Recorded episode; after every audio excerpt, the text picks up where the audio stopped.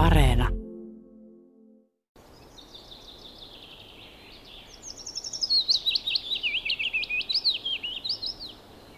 Aikoinaan pajulinnun esittely alkoi lähes takuu varmasti näillä sanoilla.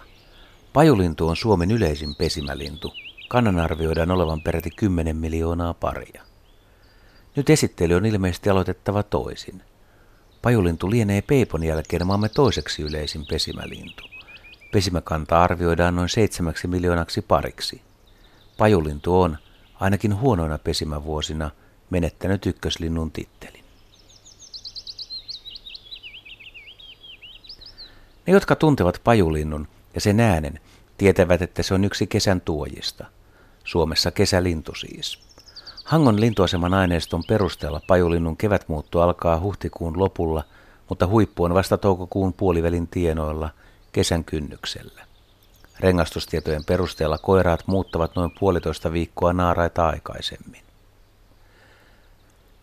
Syysmuutto alkaa vastaavasti heinäkuun lopulla ja huipentuu elokuun loppuun.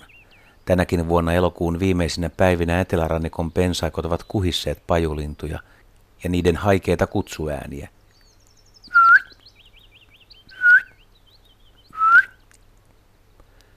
Näin syyskuun alkupuolella muutto alkaa hiljalleen hiipua ja lokakuussa laji on jo vähälukuinen.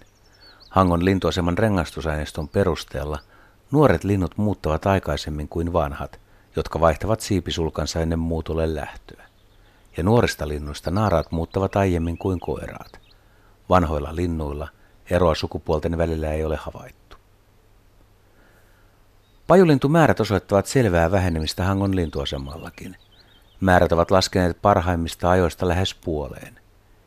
Etelä-Suomessa pajulinnun parimäärät ovat valtakunnallisen linnustoseurannan laskentojen mukaan taantuneet 30-40 prosenttia viimeisten neljän vuosikymmenen aikana. Pohjois-Suomessa kanta on pysynyt sentään vakaana. Palataan nyt tähän hetkeen. Aurinkoisina aamuna pensaakosta kuuluu vielä pajulintukoiraiden lurituksia, mutta nyt matkaa tehdään jo täysillä.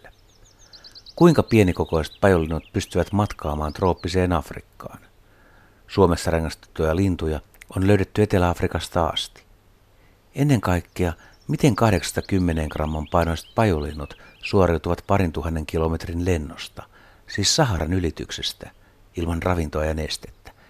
Eivätkö energiavarat lopu kesken? Pohjois-Euroopan pajolinnut muuttavat leveänä rintamana, kuten monet muutkin pikkulinnut. Lähtiessään pajolinnut ovat hyvässä kunnossa ja ne pystyvät tankkaamaan lisäravintoa Välimeren rannikolle asti. Lintujen paino nousee rasvavarastojen ansiosta usealla grammalla. Sen jälkeen voi alkaakin ilmetä ongelmia. Välimeren saaret ovat karuja, eivätkä Pohjois-Afrikan seudutkaan tarjoa varsinaista ravintoaittaa. Edessä on aavikkovyöhyke Afrikan länsirannikolta aina Saudi-Arabiaan saakka. Sitä on työlästä lähteä kiertämään, vaan yli on mentävä siitä kohdasta, mihin on sattunut siihen mennessä suunnistamaan. Ja aavikko on karu, keitata niukasti.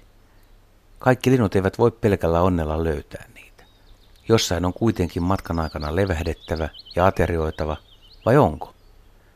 Saksalaiset tutkijat Herbert Bibahin johdolla pyydystivat ja punnitsivat lintuja Välimeren saarilla ja totesivat ne hyväkuntoisiksi ja lihaviksi. Aavikon ylittämiseen oli siis hyvät edellytykset. Tutkijat mittasivat lintujen energiavarat, energian kulutuksen ja lentonopeuden.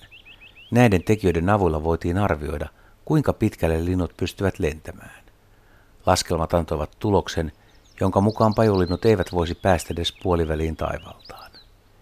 Ehkä vain jotkut keitalta keitaille sattumalta suunnistavat linnut pääsisivät perille. Tämän teorian seurauksena pajulintujen rintamamuuton pitäisi loppua. Biibahin tutkamittaukset lintujen muuttolentonopeuksesta aavikolla paljastivat kuitenkin salaisuuden. Pajulinnut eivät lennäkään niin hitaasti kuin laboratoriooloissa oli todettu. Syksyllä noilla leveysasteilla vallitsee pohjoistuuli ja pajolinnut porhaltavat aavikon yllä kolme kertaa nopeammin kuin oli odotettu. Kaiken takana on siis tuuli ja pajulinnut ovat sopeutuneet käyttämään sitä tehokkaasti hyväkseen.